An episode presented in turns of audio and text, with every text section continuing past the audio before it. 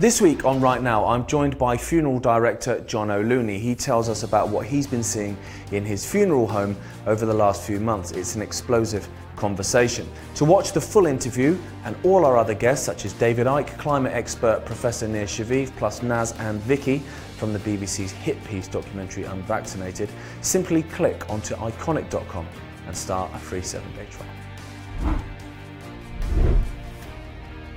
Hello and welcome to Right Now. The naked and confused Emperor Joe Biden has gone down with the vid again. I hope he's got one of those loyalty cards because if he tests positive again, he's eligible for a free wedge salad at Wendy's. Labour Party leader Keir Starmer, he completed his a while ago, but the restaurant was closed before he could get his welder's mask off. Poor bloke.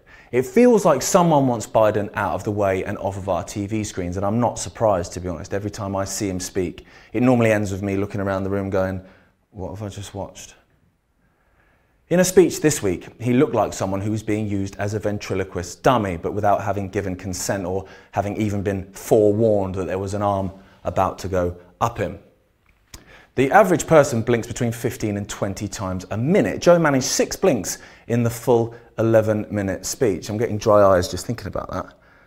Some people have claimed the video is a deep fake, and it May well be. The tech certainly exists, and it's said that one glaring flaw of deepfakes is the lack of blinking, but I don't know or claim to. I also don't care, to be honest. Joe may as well be a computer generation anyway. He's not reading his own words, he's not promoting his own policies or running the country in any way whatsoever. In fact, I don't really know what Joe Biden is, and I doubt Joe does either. Something almost sad about it, really, because it feels intentional. There's 330 million people in America. I'm sure they could have found anyone to sit in the role of president, take a nice paycheck, decent book deal at the end of it, and simply do as they're told for the four or eight years that they're required to fill that seat. But by having someone who's so clearly in mental and physical decline, it almost feels like trolling. It's stripping America and its people of their dignity and self respect. It's just a thought. On the show this week, we're joined by British funeral director John O'Looney. We'll be talking to Vicky and Naz of BBC Unvaccinated fame, and my dad David Icke will be in the studio to talk about his brand new book, The Trap.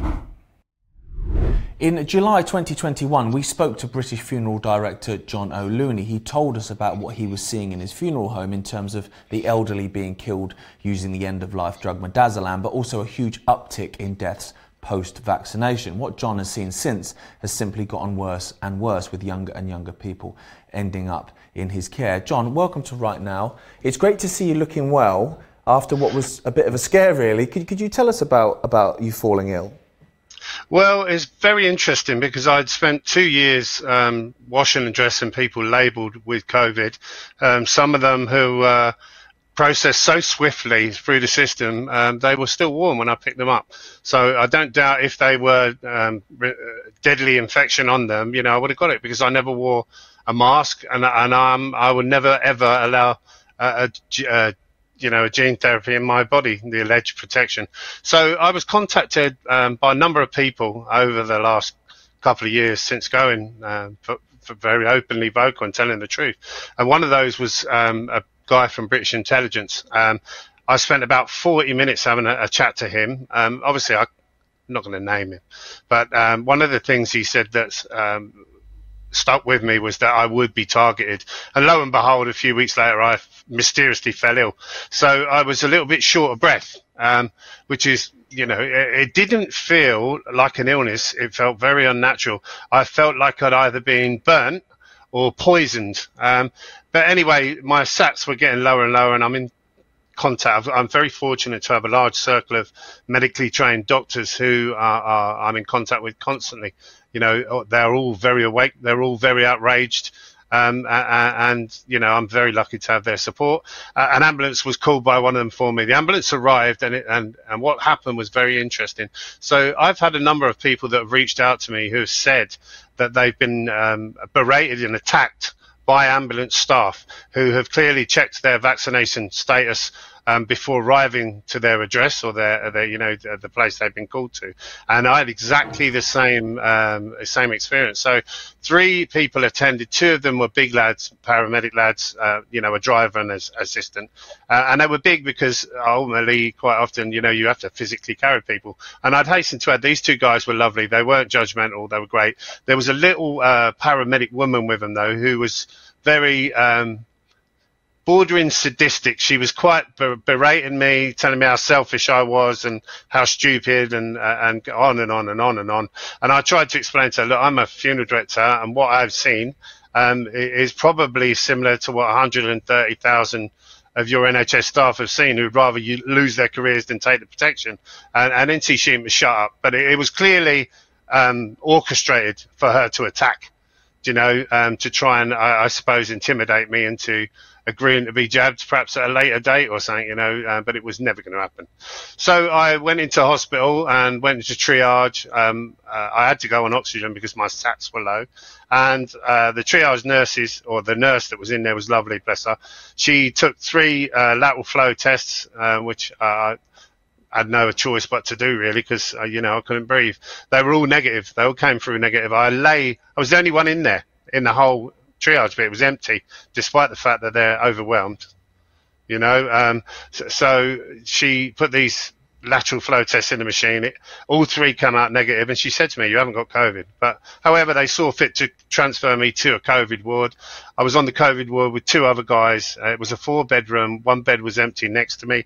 The two guys were opposite me. Um, the following morning, uh, a consultant came round and he sat on the end of the bed and he said to me, he led in with a classic World Economic Forum life, you know, we're going to save your life. I'm here to save your life. And I said, oh, okay, how are you going to do that? And he proceeded to tell me how he was going to treat me for COVID. And I kind of said to him, you know, have you not looked at my notes? I haven't got COVID. I've had three of your tests. And, oh, but we want to be sure. And uh, we're going to start you on remdesivir. And I said, no, you're not. Uh, and he kind of said, well, why? And I said, well, I, and I was lucky that I took a mobile phone in with me and had access to the internet because I kind of said, well, let's have a look. Side effects of remdesivir. And you tell me what the clinical benefits are to a respiratory patient. Um, oh, look, difficulty breathing, kidney function, liver function, high blood pressure. How is that going to help me as a respiratory patient? And he just walked away. He, he said, I'm, blah, blah, blah, I'm, doing what I'm told. So, yeah. so um, and I never saw that consultant again, you know. So, so, later on in the day, I had a young girl. I say young; she was about 35, 40. She sat on the end of the bed and she introduced herself. I can't remember her name, but she was um, quite unnerving because she couldn't look at me in the eyes at all the whole conversation. So she was like that, talking to me like that, looking at the floor and the ceiling, you know, because she knew what she was doing was bloody wrong. So, so she said to me, um, I'm here to save your life. I shit you not. That was the first line she came out with. So I said, well, what do you mean? Um, she said, well, we're going to, you know, save you from code. I said, but have you not looked at my notes? And, and you know, and then she proceeded to offer me two drugs. One was called tocilizumab, and the other one was called baricitinib. And again, um, I asked her to spell them, and I said, well, let's have a look uh, uh, at these and the side effects. Um, it's there on Google. Google um, uh, uh, side effects of remdesivir, side effects of baricitinib, side uh, effects of tocilizumab.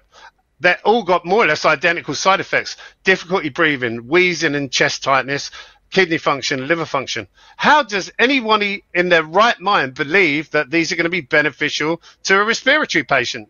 Is it any wonder these patients are dying? From the very protocols the government have enforced on the hospitals. That's so I kind of said to her, well, I said to her, I said, you tell me. Uh, oh, and she asked me to sign a waiver to agree to uh, before they give me them. You know, why would you need to sign a waiver for life-saving medicine? Come on, you know. So, so again, I kind of declined, and she scuttled away like a rat. You know, oh, I'll, I'll pop back tomorrow. Um, no, don't bother, because I'm not going to change my mind. I'd rather die. Um, and lo and behold, um, I survived. You know, so, so it became very apparent to me that I had to get out of the hospital um, quicker, quick, because um, it was quite obvious to me. I felt that they were trying to um, uh, uh, uh, they wanted the death of a prominent anti-vaxxer yeah. from COVID. That's what they wanted, and they were prepared to go to um, fairly um, sadistic lengths to do that, you know, uh, and uh, that's what they wanted, and they never got it. So I decided to discharge myself. I'm very fortunate again that I've got support that these poor souls that are in there haven't got, you know. Uh, and um, I had uh, Mark Sexton came and got me, uh, and uh, he was supported by Dr. David, um, who agreed to be my medical, um, you know, kind of support advocate, if you he like. Sign you off, basically. Yeah, basically. Yeah. So then began a three-hour battle. They detained me against my will and wouldn't let me leave. They called security, um, who threatened to have me arrested if I left the ward. And I kind of said to them, "Look, no disrespect." Um, and to be honest with you, whatever they got me with, they didn't quite get me good enough because I had too much fight left in me, you know. And they thought that I was going to buckle and it was going to frighten me and I was going to have the medicine, uh, and I wasn't. You know, I watched the two guys opposite me who'd signed the waivers and they were in a right state. You know, they were uh, they were even talking to me in the ambulance on the way to the hospital, trying to persuade me to agree to have ventilation when I got to hospital. You know, when you're like, "What is the matter with you?" You know, don't you realise that's going to damage my lungs? Um, they didn't care. There's clearly the financial incentives for putting people on ventilation must be significant. That's all I can say. As well, must the, be that's the, the thing. If, if, if you know and I know, and neither of us are medical doctors, that that, mm. that the ventilation is going to damage your lungs. There's no way the paramedic doesn't know that. No, but the trouble is, is, is most people come home from work, they're interested in Netflix and TikTok and Facebook.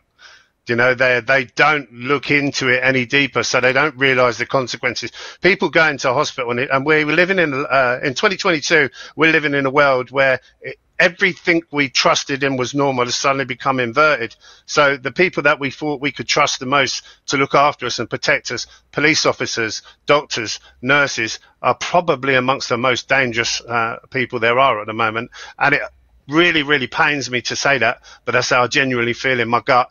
Um, as a funeral director who tried to report a crime to Milton Keynes police and was just basically ignored. I've got an incident number. I attended the police station in Milton Keynes on uh, April 28th, uh, and um, oh, I think my sound's going to go shortly. That's bizarre. Um, uh, uh, and I got an incident number 1062, and uh, you know, it, it, they never ever uh, listened to what never, I had to say. Never got in touch. Yeah. Well, so no, when, never got in touch. When we spoke before, we spoke in July 2021, um, and you were talking about the fact that people post-vaccination were obviously coming in, and you were seeing people getting younger. I've seen podcasts since that you've done and interviews where, you know, people are getting younger and younger, and, and there was one where you were showing what was coming out of, of people that were that were deceased. I mean, yeah. how insane has it got now, John? Well, uh, to put it into context, I mean, I'm only a small funeral director. When I worked for Cooperative Funeral Care, I did nearly 10 years with them, and I could count the amount of people under 40 that we looked after, usually on one hand. Um, in a 12 month period. Uh, it was usually uh, RTA, uh, road traffic accident, or a very, very rare cancer or you know or, or a comorbidity like they were morbidly obese for example uh, there just wasn't any amount of people under 40 i've looked after more people under 40 in the last 18 months than i have in the previous 10 years uh, to give you an idea. Now to give you an example we've uh, we see 130,000 nhs staff approximately, who'd rather lose their careers than take the protection to the point the government had to backtrack. Um, I would suggest it did that for one of two reasons. Number one, the NHS would have collapsed, and number two, they would have had 130,000 prime witnesses all telling the truth about what's going on in British hospitals. 100%. It's that simple. A hundred percent. I've got no doubt in my mind, and I've had dozens and dozens of them reach out to me. I speak to dozens and dozens of doctors. The GMC is finished. The credibility is finished. I can tell you, it's just a mafia that the doctors have to be part of. They're not interested in the, in the GMC. At least the dozens and dozens that I speak to, and I get invited to meetings where there are 50, 60 medical professionals in at any one time, three times a week. Yeah. So, so yeah, you know, now we had um, a young boy in a couple of weeks ago, um, under 30. I'm not going to name him because it'd be disrespectful. And he uh, died suddenly and he'd had a post mortem. And the post mortem process basically involves they cut the ab- uh, cut the, the abdomen from just above the groin to below the neck. The organs are all taken out and they're obviously cut out and they're weighed, blocks and slides are taken, and then they go into a bag, and the bag is put back in the cavity. The cavity is sewn up. Now, the family asked us to embalm this young man, and in order to do so, the embalming process usually consists of the following: I make an incision in the carotid artery, and I would connect. Uh, I would cut the artery halfway through, connect a pump in. That would pump formaldehyde around the body. And I would hasten to add, I would strongly recommend it for anyone who's lost a loved one, who wants to see that loved one. You're going to see them at their best if they're embalmed. You know, so take my advice as an honest man. Well, this young man, we had to take, open his abdomen up, take the bag containing his for want of a better word, giblets and, stuff out, and then target the individual arteries that have been severed during the embalming process with the pump to embalm him. Because obviously, when they take the organs out, they sever all these arteries and veins, you know. So when we've gone to put the pump in there, his arteries are all full of like a white calamari substance, and some of these arteries are kind of 80% blocked, absolutely blocked. Now, some months ago, a couple of months ago, I seen an interview done by um, an American embalmer called Richard Hirschman, um, who originates out of the US in Alabama, and he's collected hundreds and hundreds of samples. He's a trade embalmer, so he goes around all the funeral homes. Um, I employ a full-time embalmer, so I've no need of a trade embalmer, but he's been finding these exact same samples, and I kind of hold it up to the camera. So right. this was what was inside the arteries of a 30-year-old man look at it, and yeah, it's, it's, extraordinary. And that's yeah, nothing so you've seen before, John. You've not seen anything. Never. Like I've never, I've never seen this ever in 15 years, and I've been um, present at many embalmings. My embalmer has done 20 years. He's BIE registered, and he's never seen anything like it um, in his life. And he's terrified about saying anything because the BIE have already issued a warning in their bi-monthly magazine forbidding any embalmers with any concerns to speak out. Why would they do Why that? Do Why? That? Yeah, surely you would encourage them. Do you know, as a decent human being in a funeral director, I can tell you it's my moral obligation and my lawful duty to raise concerns about any death that I have in my my my care. Um, I've done that, and the coroner, and they're not interested. None of them are interested. They're, they're just, I mean, it was even suggested to me. Um, I wrote an email to my coroner and said, look, this is what I've found. I've never seen this before. What is this? And I know what I've seen and what's causing it. You know, I wanted to see their reaction. They suggested to me that this might have grown inside this young man post mortem. Have you ever heard anything so ridiculous? I have to maintain a relationship with my coroner. I, I um, so I have to swallow, but I want to go on record as having raised the alarm and having reported it to try and save the people that are going to be bullied, coerced, and blackmailed into getting this crap inside their body, or Absolutely. people that perhaps have had a placebo and are panicking and lining up for a monkeypox jab that will end up with this growing inside them. And this is why you're seeing young footballers fall over and die on the field on national TV in record numbers is this crap inside them. And as soon as somebody acknowledges this and tackles it, um, the sooner we can bring those to account. Bring these people to account and get this stopped because it's wrong. What What was the cause of death for, um, for, no, for that guy? Uh, unascertained. Unascertained. So I don't know then, basically. Yeah, no, they don't know. Don't yeah, know. they don't know. They were awaiting histology, you know. So, so um, they the know person doing the autopsy must see that as well, John, and just say, "Well, well I've never seen anything like this either." Well, I, I, he, it's not a conversation they would enter into. You know, they said we have all the samples we need. Um, we're not concerned. I spoke. They spoke to the pathologist, and this is not the girls in the office that are at fault. It's the person, whoever's making the decisions at a clinical level. You know, they they tell the girls what to reply with and what to respond with, and they're they're not pushing it anymore. You know, I mm. want to hasten to add the people that I've got uh, in my immediate coroner's office. I don't doubt they look at the numbers and the ages of people that are dying and know in their hearts something is wrong.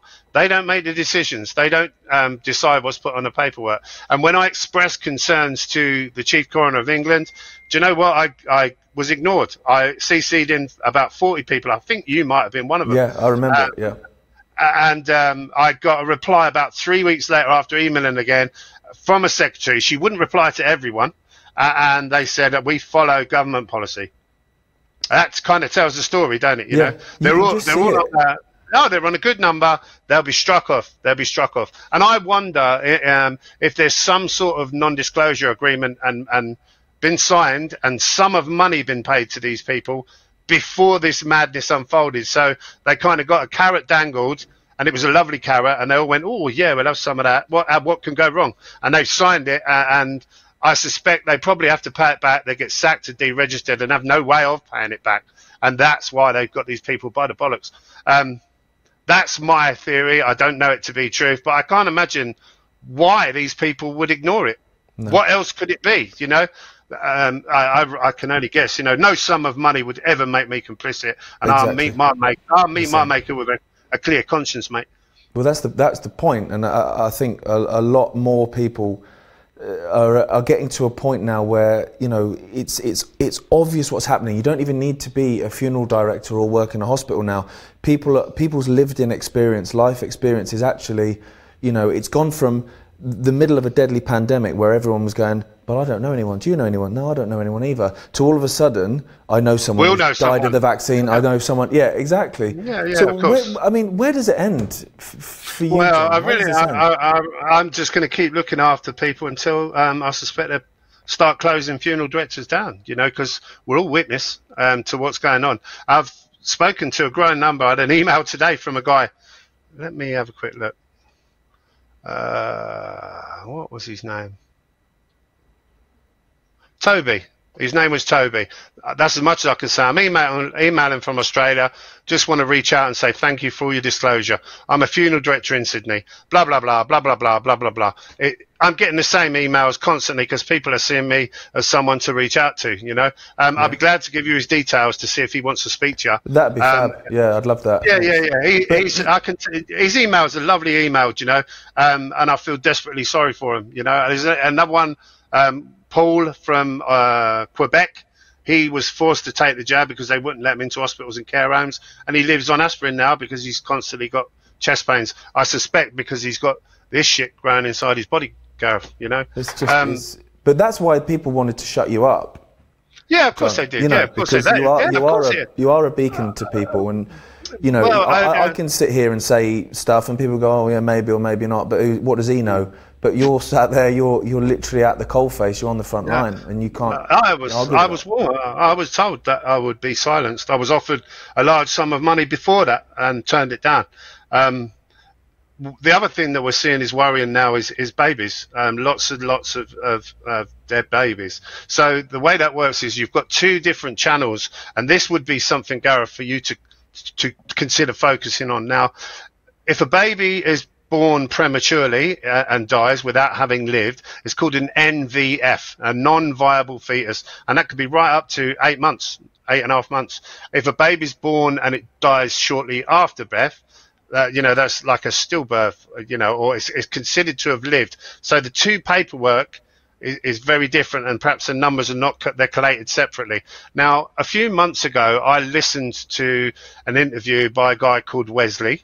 He's a funeral director based somewhere down in London. And I spoke to this guy. I tracked him down and traced him, and I've spoke to him personally and verified who he is. He is a funeral director, and he, his testimony was true. Um, and he talked about um, an unnatural number of babies dying. Uh, and I kind of thought, well, as a funeral director, I don't charge anything to do any child um, funeral under 18 because I don't think it's morally right to profit from the death of a child.